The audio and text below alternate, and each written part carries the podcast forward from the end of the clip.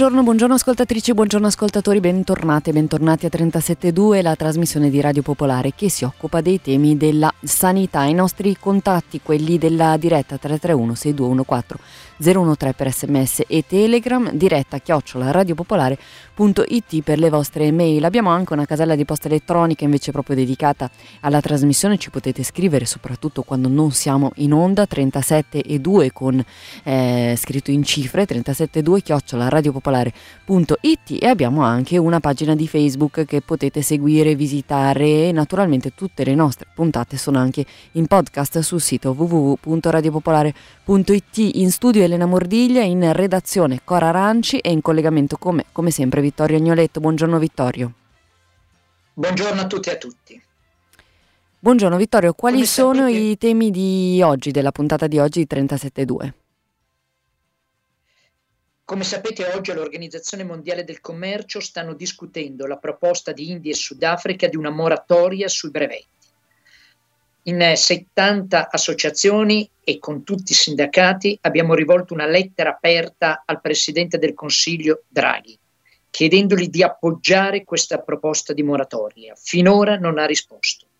Oggi pomeriggio dalle 17 ci sarà una diretta Facebook su tutte le nostre pagine, compresa quella di Radio Popolare, di 37.2 e di decine e decine di associazioni. Noi speriamo di riuscire a ottenere un risultato sia sull'Italia che sulla posizione della Commissione europea, che appoggino la proposta di India e Sudafrica. Nel frattempo continuiamo il nostro viaggio per scoprire come si stanno comportando le multinazionali del farmaco verso i paesi del mondo e parleremo anche di temi che pochi conoscono e che tanti cercano di tenere nascosti per continuare a motivare i loro silenzi e il loro appoggio a Big Pharma. Proseguiremo quindi ascoltando un'intervista di un ricercatore che ha studiato quanto incide il taglio dei servizi sulla salute e sulla mortalità delle persone. E continueremo poi il nostro percorso a puntate sulla psichiatria in epoca Covid. Ma come al solito risponderemo soprattutto alle vostre numerosissime domande. Continuiamo il nostro percorso, come hai anticipato tu Vittoria, andando a vedere come si comportano le multinazionali nei paesi del mondo, in particolare in Sud America. Abbiamo al telefono con noi in collegamento Laura Margottini, giornalista freelance che fa parte di un network internazionale di giornalisti d'inchiesta. Buongiorno, benvenuta. Buongiorno a voi, salve.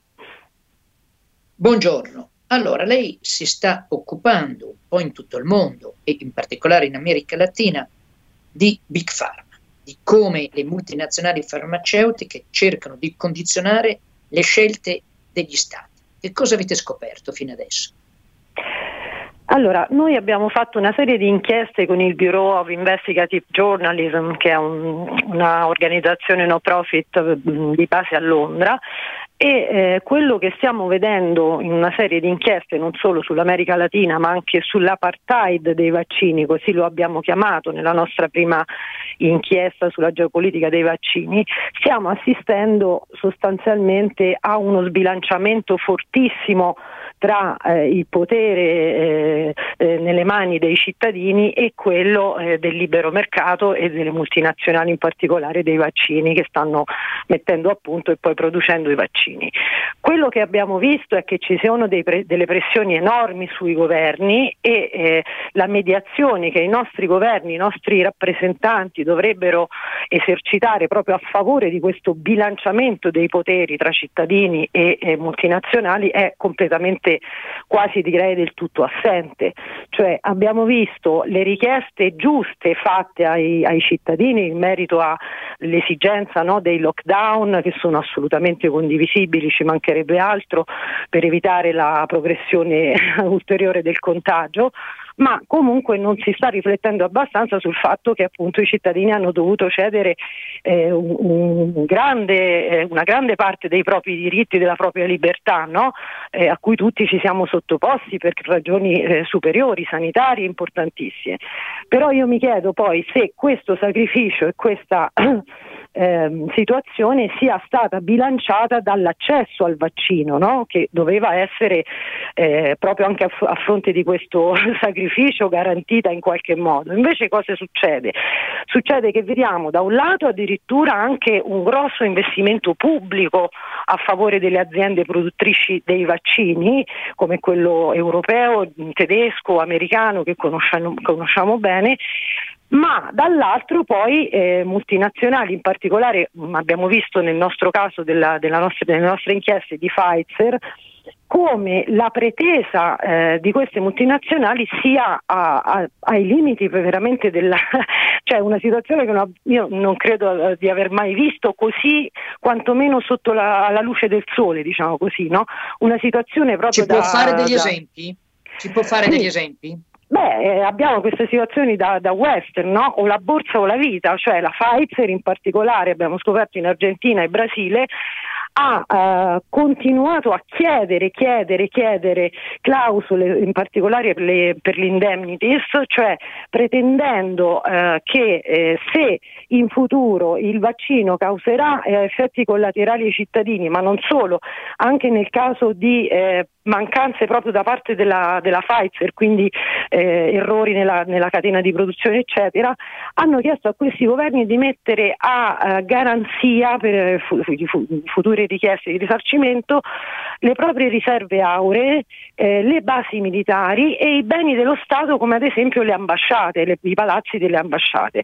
Questa situazione che abbiamo scoperto col Bureau è stata poi eh, ampliata e, ehm, da un'associazione americana che ha scoperto per esempio che in Repubblica Dominicana queste richieste sono andate ancora, più, ancora oltre chiedendo addirittura appunto de, che eh, il Paese si faccia carico di qualunque tipo ehm, di, di, richiesta di risarcimento anche se riguarda errori solo di Pfizer, come per esempio nella produzione, nella qualità del prodotto, eh, nella gestione delle temperature basse che richiedono certi vaccini. Quindi praticamente eh, siamo proprio in una situazione del tipo o la borsa o la vita, cioè se tu non fai quello che io ti chiedo fino all'ennesima potenza non ti do il vaccino. E questi paesi come hanno risposto? Eh, questa cosa noi la sappiamo perché eh, Argentina e Brasile non hanno, sebbene all'inizio abbiano cercato di accontentare queste case farmaceutiche, non hanno ancora accettato mm, perché mm, praticamente stanno, dovevano svendere tutto, no? quindi stanno ancora in trattativa cercando una via d'uscita, ma è chiaro che eh, la situazione, se, per quel poco che sappiamo, eh, non forse in modo così esacerbato, ma si sta verificando anche in Europa, perché eh, ricordo che eh, tutta la trattativa per ehm, i più che altro le negoziazioni sono segrete, ma anche i contratti sono eh, in parte segreti, quelli che l'Europa ha firmato con queste multinazionali. No? Abbiamo visto che molti dei contratti che sono stati dopo molte pressioni resi parzialmente pubblici sono in realtà cancellati in tanti aspetti importanti a partire dal prezzo, a partire appunto dalle clausole di indemnities e quello che l'Europa dovrà fare o non fare quando ci saranno, se ci saranno eh, richieste di risarcimento di massa, speriamo di no ovviamente. Abbiamo visto addirittura una situazione di una eh, trattativa condotta da Sandra Gallina che è eh, il responsabile appunto delegato dall'Europa per per queste trattative e da un pool di sei o sette eh, rappresentanti che hanno potuto acc- far parte delle trattative sempre segrete e poi quando sono stati prodotti e firmati i contratti i eh, rappresentanti europei hanno chiesto di poterli visionare eh, diciamo, hanno, hanno, ottenuto per ora solo di poter entrare in una stanza sorvegliati a vista, quindi non possono prendere appunti, fotografare, eccetera, e poi quello che hanno visto per la pre- maggior parte dei casi sono dei contratti quasi molto diciamo, cancellati. Quello di Pfizer invece ancora non, non lo hanno potuto vedere. Ecco, io ritengo che questo sia dopo che abbiamo finanziato con i fondi pubblici gran parte di questi vaccini, certo. non avere il minimo controllo da parte della, del, insomma, della società civile, io credo che, che stia passando un po' sotto traccia il fatto che proprio la tenuta della democrazia un po' è a rischio in questo momento. Ecco, lei ci ha dato delle informazioni e ha fatto delle affermazioni anche molto pesanti, perché ha detto che le aziende farmaceutiche hanno chiesto, che alcune aziende farmaceutiche hanno chiesto che lo Stato impegni come garanzia le riserve auree dello Stato, ha parlato addirittura dei palazzi di ambasciate, insomma questioni molto molto pesanti. In questi giorni è stato pubblicato un uh, articolo su The Intercept eh, che eh, documenta, denunzia anzi la pesante attività delle lobby del farmaco verso l'amministrazione statunitense. Eh, risulta, esatto. ad esempio, che eh, l'industria farmaceutica statunitense elabora ogni anno un documento chiamato Special 301 Report in cui indica le richieste che fa all'amministrazione americana. Ad esempio, risulterebbe aver chiesto al neopresidente di punire Ungheria, Colombia, Cile e altri paesi per aver cercato di aumentare la produzione di vaccini e le terapie Covid senza il permesso esplicito delle aziende farmaceutiche, cioè senza i brevetti i lobbisti della Bio, Biotechnology Innovation Organization hanno chiesto, ai, eh, hanno contestato la possibilità che i governi assumano delle decisioni per conto proprio e hanno fatto presente al presidente americano che qualora eh, alcuni paesi insistano sulla moratoria piuttosto che sulle licenze obbligatorie, i posti di lavoro americani e i lavoratori statunitensi che si affidano a loro rischiano di essere in difficoltà, cioè che le richieste di altri paesi metterebbero a rischio questi posti di lavoro e impedirebbero progressi scientifici all'attuale ricerca. Quindi pressioni e affermazioni durissime. Risulta anche a lei questa operazione di lobby, in questo caso parliamo di Stati Uniti, anche in altri paesi oltre l'America Latina? Beh, quello che abbiamo visto riguarda questi due paesi in particolare, del resto per accedere a queste informazioni sono necessari anche ehm, dei giorni o se non settimane di lavoro d'inchiesta perché tutto è avvolto da questa nube di segretezza, di paura di parlare, di commentare, quindi per ora le nostre evidenze sono su quel fronte, quello che abbiamo pubblicato, ma ovviamente stiamo andando avanti proprio per documentare quello che lei eh, riporta in merito all'articolo di The Intercept che abbiamo visto con molto interesse, insomma, però ecco, come vede stanno uscendo fuori, no? i giornali comunque nel mondo si stanno occupando di questo aspetto e stiamo costruendo con grande fatica un puzzle, ma un po' mi permetta di dire a carico tutto dei giornalisti eh, investigativi o di qualche think tank o qualche associazione no profit che se ne sta occupando. Io non vedo in questo meccanismo, in questo tentativo di, di, di, di, dare ai cittadini quello che è giusto, cioè le informazioni, perché poi parliamo di consenso informato medico, ma i cittadini hanno diritto anche di conoscere certi dettagli che stanno mano a mano rivelando i giornali, ma non vedo altrettanta eh, chiarezza e tentativo di eh, ottenere maggiore chiarezza da parte di chi ci rappresenta e che dovrebbe farlo per primo, secondo noi. Noi ringraziamo moltissimo Laura Margottini e speriamo di averla nostra ospite anche altre volte perché questa vicenda è molto molto importante. La ringraziamo e eh, ins- insistiamo sul fatto che proprio per tutte queste ragioni noi abbiamo rivolto, anche il Radio Popolare ha firmato, aderito a questo appello, abbiamo chiesto al governo Draghi oggi nella riunione dell'Organizzazione Mondiale del Commercio di appoggiare la proposta di moratoria dei brevetti avanzata da Sudafrica e India, certi che questa decisione non rovinerebbe economicamente sicuramente le aziende, non rovinerebbe Big Pharma, hanno già guadagnato tantissimo e bisogna trovare un equilibrio tra i profitti, gli enormi profitti di pochi e la salute pubblica, la salute di tutti. Per questo chiediamo al nostro governo di non diventare corresponsabile del continuo aumento dei decessi nel mondo. E attenzione perché se alcune zone del mondo rimarranno senza vaccino, il rischio è che si sviluppino dei ceppi virali maggiormente aggressivi che poi con la globalizzazione torneranno anche in Europa. E non è detto che i nostri vaccini in quel momento ci mettano al sicuro. Quindi è una battaglia che facciamo per tutti, ma che facciamo anche per noi. Grazie moltissimo ancora a Laura Margottini. Grazie a voi. Grazie, grazie e salutiamo Laura Margottini che appunto ricordiamo è giornalista, fa parte di un network internazionale di giornalisti d'inchiesta che ha portato avanti appunto, che sta portando avanti eh, questa indagine. Eh, Vittorio, abbiamo qualche comunicazione che possiamo dare?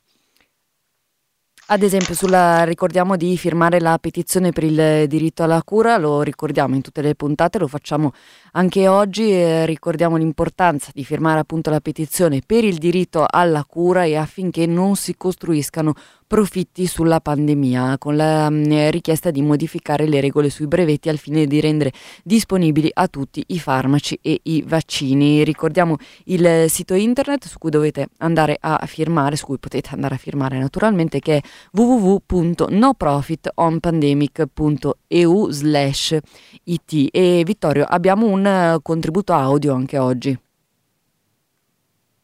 Abbiamo un contributo audio, eh, pardon scusate abbiamo qualche problema di collegamento tecnico, lo, lo, lancio io naturalmente, si tratta di Riccardo Petrella che ringraziamo, ringraziamo fin da subito, l'economista e che ha detto insomma anche lui perché è importante firmare questa petizione.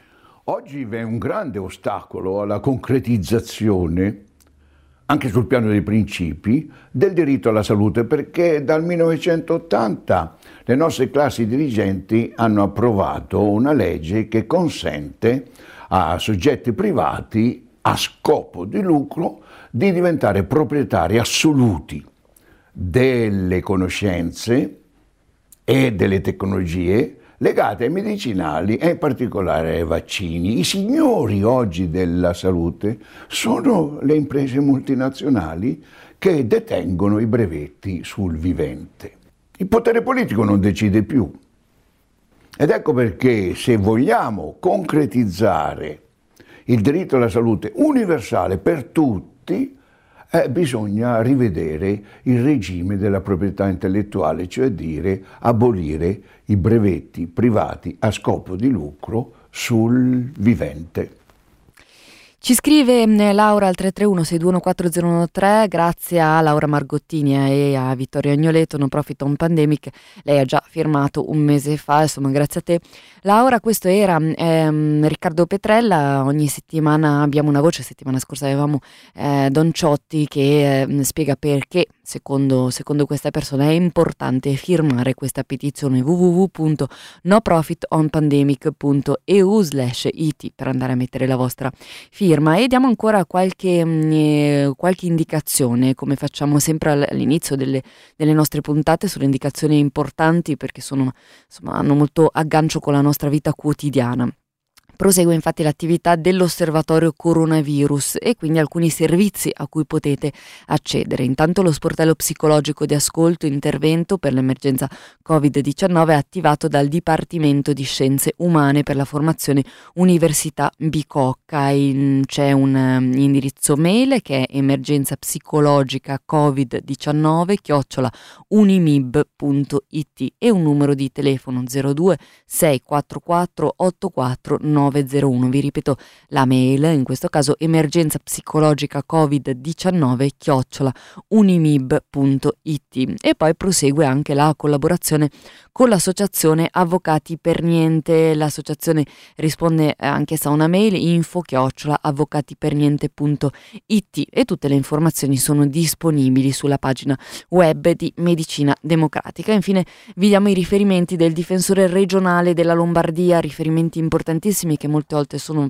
venuti utili alle ascoltatrici e agli ascoltatori di Radio Popolare. Vi do il numero di telefono del difensore regionale della Lombardia che è 02 67 48 24 65. Lo ripeto 02 67 48 24 65 e vi do anche la casella di posta elettronica difensore.civico chiocciolaconsiglio.regione.lombardia.it Passiamo alla Leda, la, un'altra comunicazione che riguarda la Leda. La Leda, lo sapete benissimo, la Lega per i diritti delle persone con disabilità ha chiesto a Regione Lombardia tempi certi per la vaccinazione delle persone con disabilità. A un anno dall'inizio dell'epidemia da Covid-19 le persone con disabilità sono costrette a vivere in condizioni di isolamento per tutelare la propria salute e non sanno quando potranno ricevere il vaccino. Quindi l'EDA ha lanciato una campagna che insomma, vi invitiamo ad andare ad approfondire naturalmente sul, sul sito della Leda stessa con l'hashtag ehm, vaccini abili, anzi scusate, vaccin abili con la maiuscola.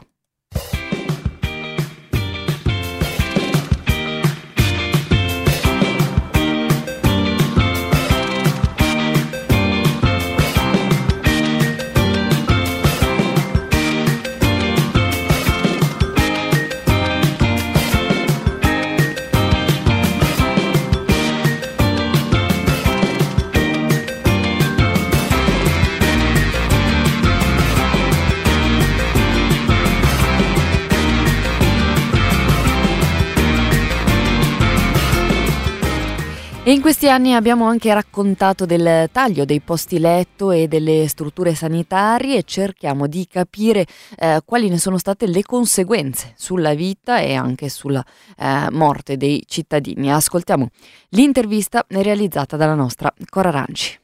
Nel 2001 la sanità nel nostro paese è stata federalizzata attraverso una riforma costituzionale che ha attribuito una quasi totale autonomia amministrativa e finanziaria alle regioni. Tuttavia non sempre si è riusciti a raggiungere gli obiettivi prefissati e i bilanci sanitari regionali si sono rapidamente scontrati con gravi deficit. Ecco perché dal 2006 diverse regioni italiane sono state costrette a correre ai ripari adottando i cosiddetti piani di rientro. Si tratta di fatto di veri e propri tagli della spesa sanitaria. Ma qual è il prezzo che hanno dovuto pagare i cittadini delle regioni che hanno adottato questi piani? Ne parliamo col dottor Emanuele Arcà, ricercatore e analista, fra gli autori di un recente studio scientifico condotto dal Dipartimento di Politiche e Gestione Sanitaria dell'Università di Rotterdam.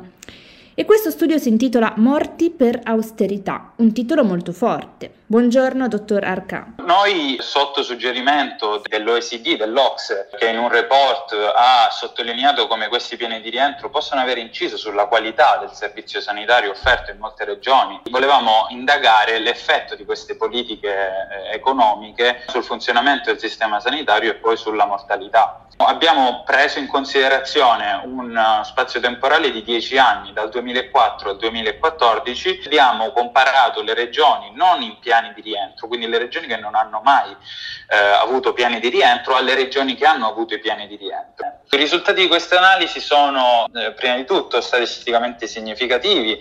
Eh, abbiamo trovato un incremento della mortalità del 3% eh, nelle regioni in piani di rientro rispetto alle regioni non in piani di rientro e questa mortalità è ovviamente mediata eh, ehm, da un taglio eh, della spesa che incide sul taglio dei posti letto, sul taglio del, della forza lavoro sanitaria. Abbiamo registrato appunto un meno 6,5% nei, eh, nei posti letto, meno 4% nella, nella forza lavoro sanitaria che risulta quindi in un meno 8,5% dell'ospedalizzazione nelle regioni in piani di rientro comparate alle regioni non in piani di rientro.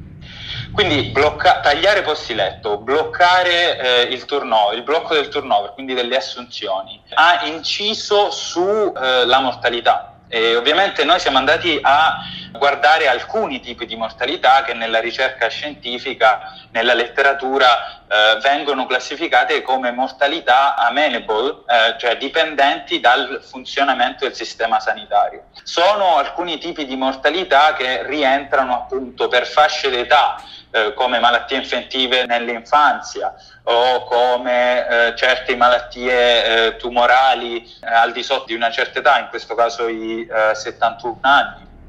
E eh, tutte quelle malattie che in un sistema sanitario funzionante, con adeguati posti letto, con screening, con un adeguato livello di monitoraggio sarebbero prevenibili, curabili e trattabili. Siete in grado di, di, dirci qualcosa di più sulle cause di quelle che voi chiamate morti evitabili, come ha spiegato bene, cioè quelle morti che in un sistema sanitario funzionante eh, non, dovremmo, uh, non, dovremmo, registrare, perché si tratta di, a quanto ho capito, patologie curabili? Allora, sono uh, malattie eh, infettive, tubercolosi, polmonite influenza, poi parliamo di alcuni tipi di neoplasie che sono il eh, tumore colorettale, eh, tumore al seno, tumore cervicale utero, eh, tutte queste, eh, sotto, il tumore cervicale utero in particolare sotto i 45 anni, mentre eh, tutte le altre si riferiscono a un'età inferiore ai 75 anni. E poi abbiamo malattie come il diabete inferiore ai 45 anni, malattie del sistema circolatorio, ischemico e cerebrovascolare, e eh, per finire malattie dell'apparato respiratorio dai 0 ai 14 anni. Parliamo di 10 regioni che sono esattamente Lazio, entrata in pieno rientro nel 2007, così come l'Abruzzo, la Liguria, la Campania, il Molise, la Sicilia, la Sardegna e eh, poi parliamo della Calabria, entrato in pieno di rientro nel 2009, del Piemonte nel 2010 e della Puglia anche nel 2010 sarebbe necessario ripensare insieme a cosa che il Covid ci ha costretto a fare, ripensare agli investimenti nel sistema sanitario, a ripensare la struttura in molte regioni, ma anche a livello nazionale del nostro sistema sanitario, che parta dalla medicina del territorio, che parta da una sanità pubblica eh, che permetta alle persone di tutta Italia e di ogni background economico di eh, poter accedere alle cure curarsi da malattie che dipendono eh, principalmente, la morte dipende principalmente dalla capacità del sistema sanitario di dare una risposta. Vittorio. Vittorio, mi senti?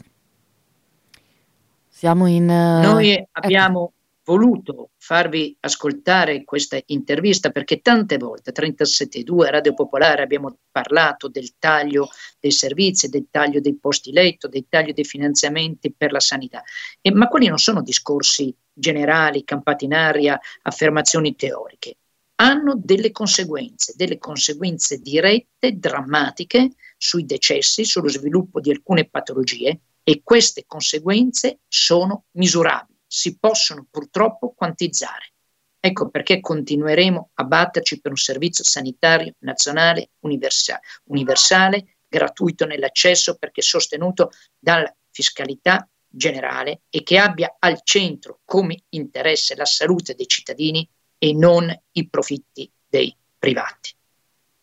Un brevissimo stacco e poi torniamo in studio con 372 per rispondere alle vostre domande.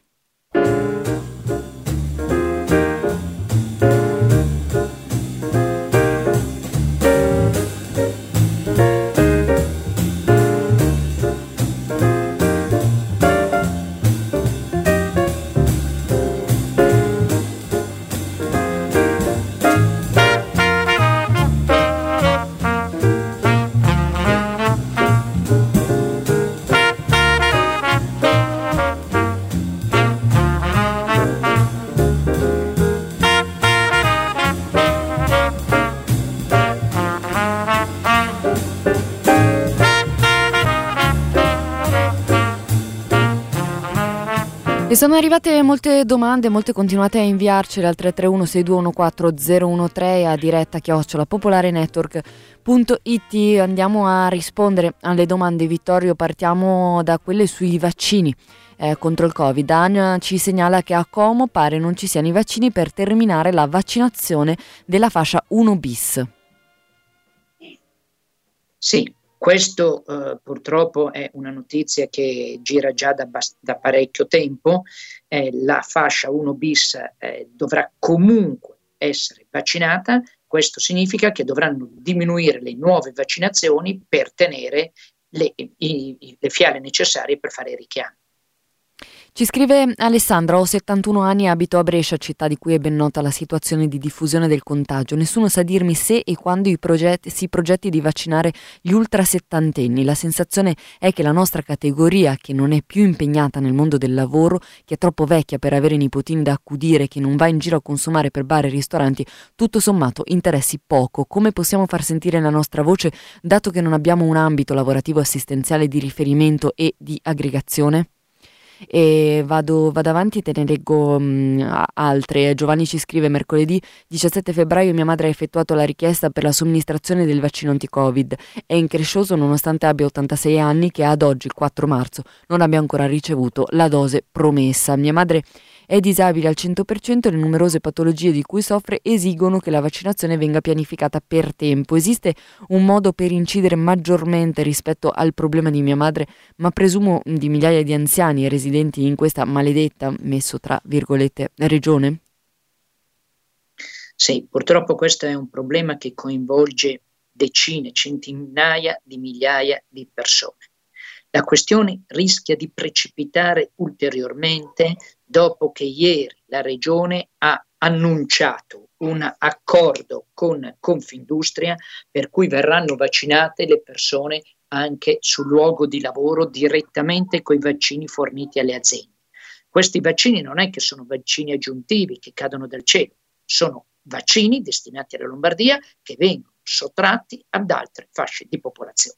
Quindi la situazione è pesantissima.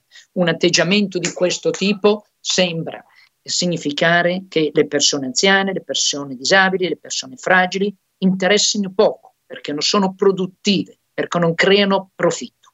È una logica tremenda che abbiamo già sperimentato in altre fasi della storia. Noi siamo impegnati fino in fondo a contrastarla, intendo 37.2, intendo tutta la radio, a breve cercheremo anche di lanciare un'iniziativa più ampia che possa eh, avere un impatto sulla nostra regione. Purtroppo la situazione è questa, noi vi consigliamo di continuare a scrivere ATS, di scrivere il difensore civico e di far sentire attraverso le mail la vostra voce. Dobbiamo sbloccare questa situazione. Ci scrive qualcuno, il vaccino sarà post-datato per chi ha già fatto il Covid. Mio papà l'ha fatto ad ottobre 2020, ma se non è vaccinato lo prenderanno ad aprile al centro diurno quando riaprirà? Dovrà fare un sierologico per vedere se ha ancora gli anticorpi? E poi qualcuno ci scrive invece a proposito del richiamo, leggo che chi ha avuto il Covid da più di tre e meno di sei mesi non deve farlo. Da Open lo danno come regola adottata. Vi risulta? Sì, risulta che sia eh, così. Eh, chi ha fatto il Covid eh, negli ultimi sei mesi per ora non deve fare il vaccino e poi farà una eh, vaccinazione senza richiamo, cioè per la precisazione. Ripetiamo perché se non mi sono un attimo confuso anch'io. Allora, nei primi tre eh, mesi uno non deve fare la vaccinazione. Poi, tra i tre mesi e sei mesi, fa la prima vaccinazione, ma non dovrà fare il richiamo. Chi invece il Covid l'ha fatto precedentemente, quindi oltre questi sei mesi, seguirà le vaccinazioni regolarmente. Certo, il tema che si pone è una persona che ha fatto il Covid da poco e al quale non viene fatta la vaccinazione perché ha fatto il Covid da poco, potrà andare ai centri diurni? Beh, la logica dovrebbe essere di sì, perché se non ha fatto la vaccinazione e perché avendo fatto la malattia, avendo superato la malattia da poco tempo, si ritiene che abbia le difese immunitarie sufficienti gli anticorpi, perché questo è il motivo per cui non viene fatta immediatamente la vaccinazione. Quindi questa è la situazione attuale. Altro è che poi le istituzioni siano conseguenti a questo ragionamento.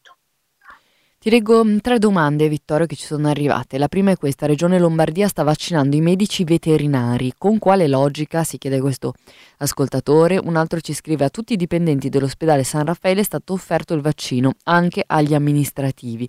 E infine un'altra persona ci scrive: Vi risulta che da ieri si possono prenotare anche gli over 70?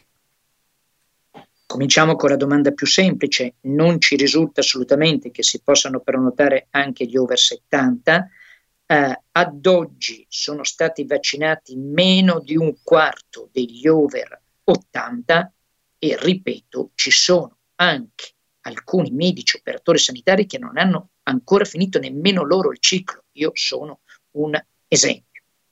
Per quanto riguarda il fatto che sono stati vaccinati anche gli amministrativi e anche fasce di popolazione che non hanno dei rischi più elevati di altre, è inutile qualunque commento.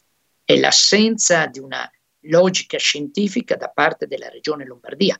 Eppure le indicazioni nazionali per ora sono molto chiare e sono in regola con indicazioni dell'OMS che prevedono di procedere per fascia d'età, dando ovviamente la precedenza alle persone fragili, alle persone con disabilità. È uscita un'ultima agenzia che dice che anche il governo sta pensando di fare accordi con il mondo del lavoro, con le aziende, noi ci auguriamo che questi accordi, se devono scattare, scattino dopo che tutte le persone con fragili, con disabilità e le persone over 60 siano state vaccinate per evitare una competizione che porta solo a una disgregazione sociale e a una lotta di tutti contro tutti. E a proposito dei veterinari, cosa possiamo rispondere? No, che di per sé non c'è un rischio alto come c'è per altre fasce di popolazione. Ok, eh, ci scrive Maria, eh, sono una docente di quasi 66 anni e vorrei sapere a chi mi devo rivolgere per conoscere quale sarà la mia sorte rispetto al vaccino. No, se è una docente, che è una docente quindi di scuola, deve rivolgersi al suo preside che deve mandare i nominativi in ATS e poi procedono con la prenotazione delle vaccinazioni. Questo se insegna è indipendente dall'età, poi invece in relazione all'età sarà utilizzato un vaccino piuttosto che l'altro. Certo. Ci scrive Laura, eh, sono Laura abbonata alla radio, volevo chiedere un commento al dottor Agnoletto in merito all'opportunità o meno di vaccinarsi in fase di ricerca di mh, mm, avere bambini e eh, in gravidanza. Allora, su questo bisogna essere chiari. Non ci sono dati precisi derivanti dai trial di ricerca delle varie aziende che possano dare certezze sul rapporto tra vaccino e gravidanza. Quindi da questo punto di vista io suggerirei la massima precauzione. Non ci sono dati definitivi. Ci scrive eh, un'altra Laura. Eh, tre giorni fa a mio marito, anno 1931, anno di nascita, è arrivato un messaggio presentarsi il 3 marzo alle ore 14 al centro vaccinale di via Pergolesi a Monza per la vaccinazione. Andiamo all'ospedale e lo spettacolo è agghiacciante. Almeno 50 persone ammassate senza alcun distanziamento e persone molto anziane, altre più giovani, alcuni in carrozzella, quindi un vero e proprio assembramento. Ti leggo anche la mm, mail che ci è arrivata invece da Roberto. Ecco quello che avviene ad Esio per chi si reca a fare il vaccino anti-Covid. Sono stato con mia madre, 88 anni, all'ingresso del piano vaccini non ci viene rivela- rilevata la temperatura e non abbiamo trovato il disinfettante per le mani. Arrivati al piano notiamo diverse persone assembrate. L'addetta ci fornisce un modulo di più fogli da compilare. Ingenuamente non ho portato una penna, chiedo quindi se posso averne una. Mi viene fornita e scopro che la penna è condivisa da quasi la totalità dei presenti. Viene passata pardon, di mano in mano e non viene disinfettata. Consegno i moduli compilati all'addetta e apprendo che vi è un ritardo nelle somministrazioni quantificato poi in 40-45 minuti. Scoprirò che l'inizio delle vaccinazioni fissato alle 10.30 era iniziato in ritardo perché mancavano le stampe con l'elenco dei soggetti da vaccinare e aghi idonei per le siringhe da utilizzare. Sì, qui siamo di fronte veramente a un caporetto da parte della gestione di queste vaccinazioni da parte della regione Lombardia, un caporetto che porta delle conseguenze gravi rispetto alle persone, e però non è che c'è molto da eh, meravigliarsi. Vi ricorderete, poi non se ne è più parlato, ma che cosa è successo per la vaccinazione antinfluenzale? Anche lì si sapeva con mesi e mesi d'anticipo che sarebbe stato necessario aumentare il numero di dosi e c'è stato il caos assolutamente più totale.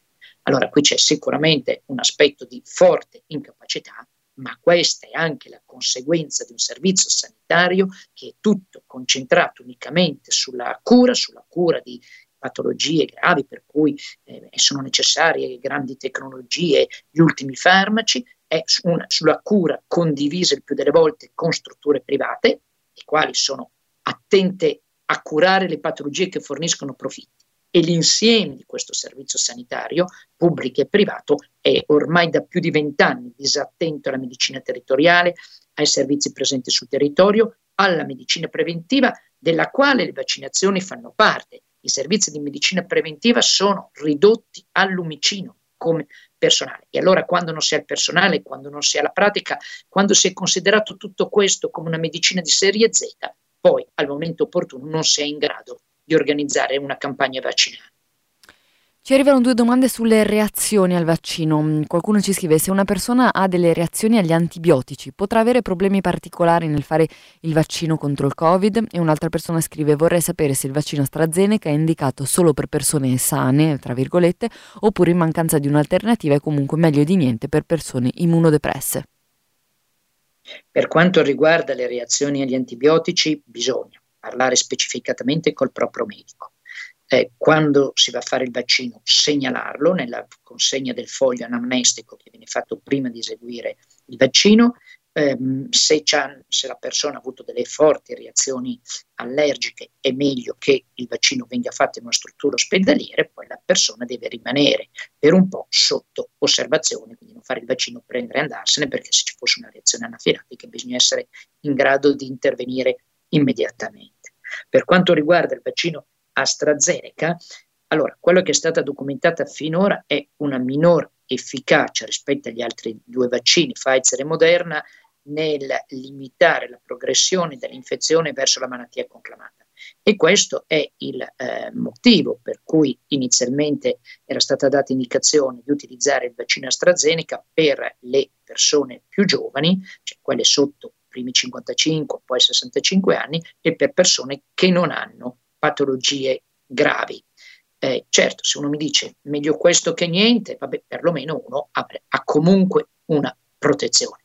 Ma le persone che hanno una situazione clinica più complicata dovrebbero essere trattate con gli altri vaccini. Patrizia e Anna ci fanno una domanda molto simile, rispondiamo quindi a quella di Anna che risponde anche a quella che Patrizia ci ha posto a diretta chiocciolapopolarenetwork.it. Eh, chiedo cortesemente se una persona con invalidità civile dell'80% non di tipo motorio è considerata come soggetto fragile ai fini della vaccinazione anti-Covid e quindi con priorità rispetto ai tempi della vaccinazione.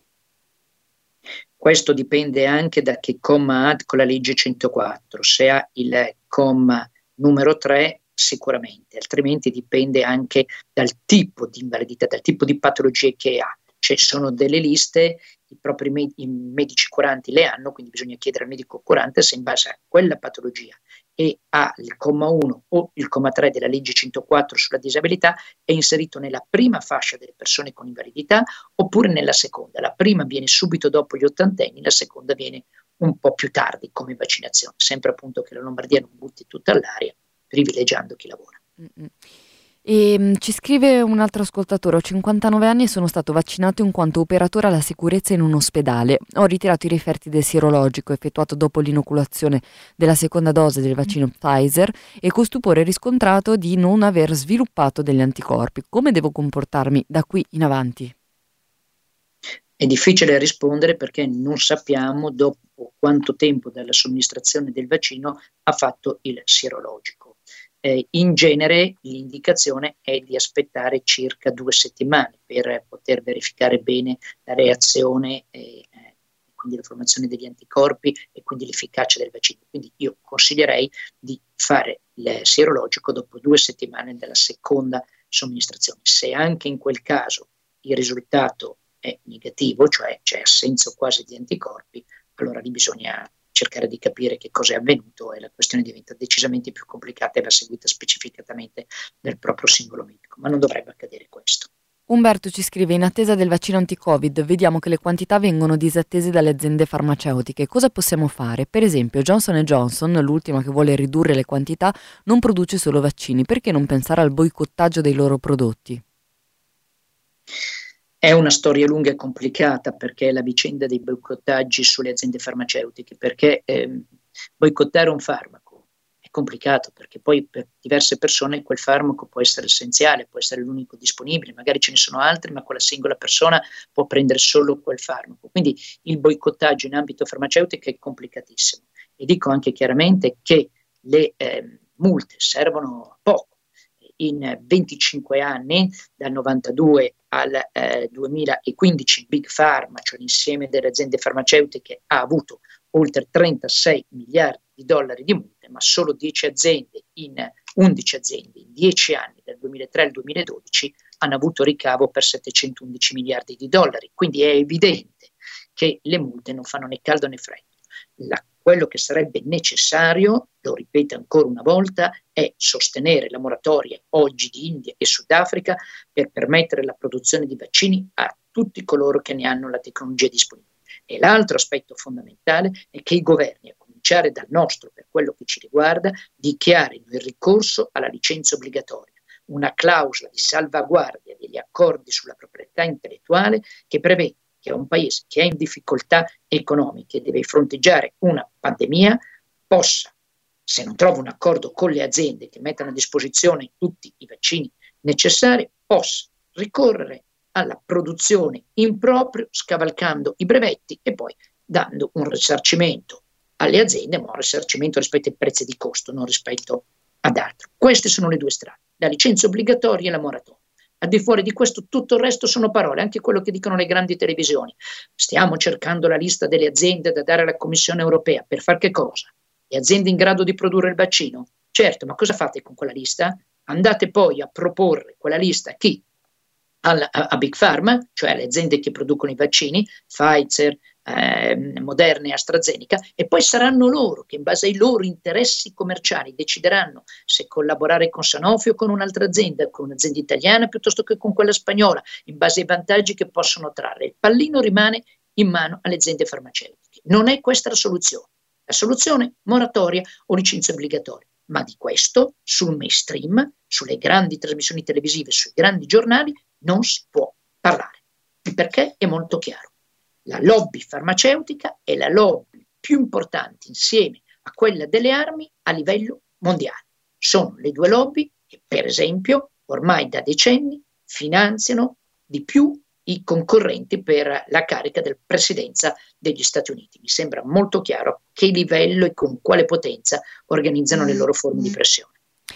E in chiusura di trasmissione, Vittoria, continuiamo il nostro viaggio per capire cosa sta accadendo dentro ai servizi per la psichiatria. Ascoltiamo l'intervista che Cora Aranci ha fatto alla dottoressa Barbara D'Avanzo, ricercatrice dell'Istituto Mario Negri, responsabile dell'unità per la qualità degli interventi e la tutela dei diritti in salute mentale. La dottoressa parlerà di una ricerca che ha condotto su oltre mille operatori dei servizi di salute mentale in Italia ad aprile e maggio del 2020, quindi durante il primo lockdown, ricerca finalizzata a raccogliere i pareri che gli operatori davano all'impatto dell'emergenza sui servizi di salute mentale.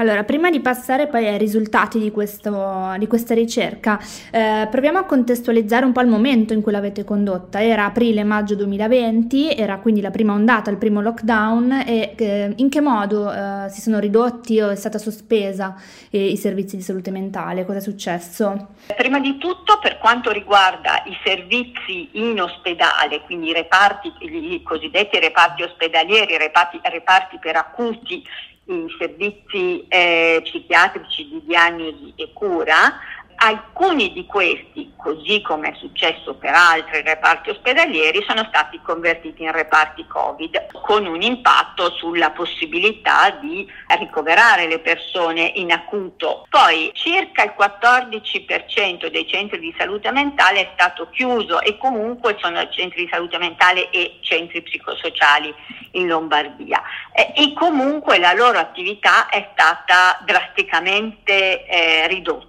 I centri diurni, che sono quelle strutture in cui le persone conducono delle attività riabilitative o di inclusione sociale, sono stati sostanzialmente tutti chiusi e nei centri di salute mentale è stato però implementato il lavoro da remoto. Il 56% delle persone intervistate ha dichiarato di aver visto modificato il rapporto col paziente. In realtà di questo 57% molti dicono di avere visto un miglioramento, ma diversi dicono di avere visto un peggioramento.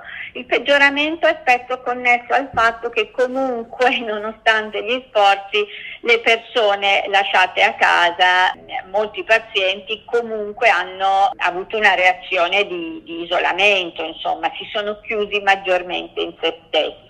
Però per altri il cambiamento c'è stato perché anche qui c'è stata una rottura della routine, una routine che come in tutti i casi può spegnere un po' alcuni la, la, la, freschezza o la, o la vivacità delle, delle, delle relazioni. E la preoccupazione degli operatori verso quali tipologie di pazienti si è um, ecco, questo è un aspetto molto importante. No? Noi avevamo, avevamo proposto come gruppi di pazienti cui dedicare più attenzione, diversi, diversi gruppi, tra questi le persone che vivevano sole e le persone con eh, una diagnosi di disturbo psicotico. Mm, la maggioranza delle persone, degli operatori hanno risposto che quelli più preoccupanti erano, eh, erano gli utenti che vivevano da soli e una esigua minoranza ha risposto che erano quelli con diagnosi di disturbo psicotico, quindi con le diagnosi ritenute mh, solitamente più, tra le più gravi, quindi con un'attenzione che è andata sulla condizione di vita, diciamo, della persona più che sulla patologia o la diagnosi. Ci pare molto interessante questo tipo di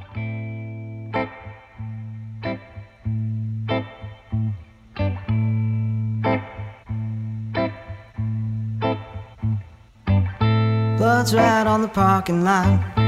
Cops and other boys been shot. Mama worked for the house she got. Then the bank came along, everything she got. Whoa.